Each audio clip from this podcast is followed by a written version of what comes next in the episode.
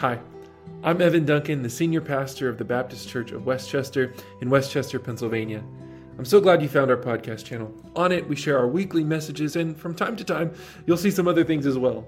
If you want to learn more about our church or see how you can contact us, visit bcwc.org. Psalm 119, verse 68 says, You are good, and what you do is good. God is good all the time. All the time, God is good. When Jesus was in the garden, he begged God to take the cup from him. Jesus knew what was coming. There would be no easy death for Jesus. No, was, no one was concerned to make him comfortable so he could just slip off to sleep.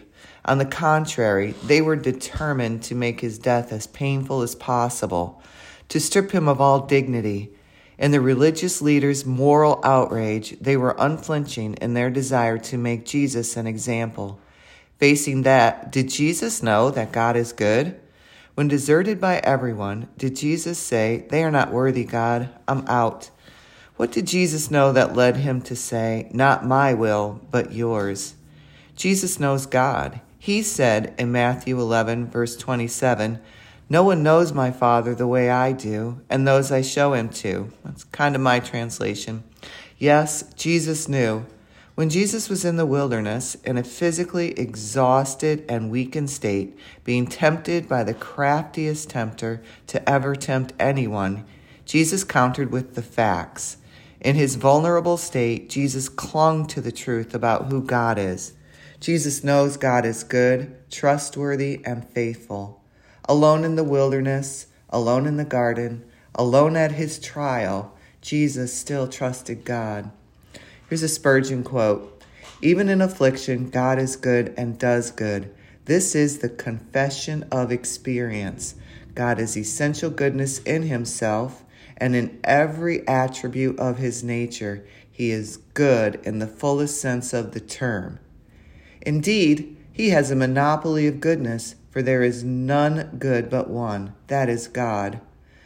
For in no one but God is there uninterrupted goodness, unflawed goodness, front to back, side to side goodness. During this season leading us to Easter, let us rejoice in the goodness of God. Salvation, creation, family, food, insert your own here. God being good all the time. You are good, and what you do is good. Thanks for listening to the Baptist Church of West Chester podcast. If you have questions, want to connect, or are looking for ways that you can support God's work at this church, visit bcwc.org. And as you go, through whatever your day may throw at you, I want to share this blessing with you. May the peace of our Lord Jesus Christ go with you wherever he may send you. May he guide you in the wilderness, protect you in the storms. May he bring you home rejoicing at the wonders he has shown you. May he bring you home rejoicing once again into our doors. Go and be the church.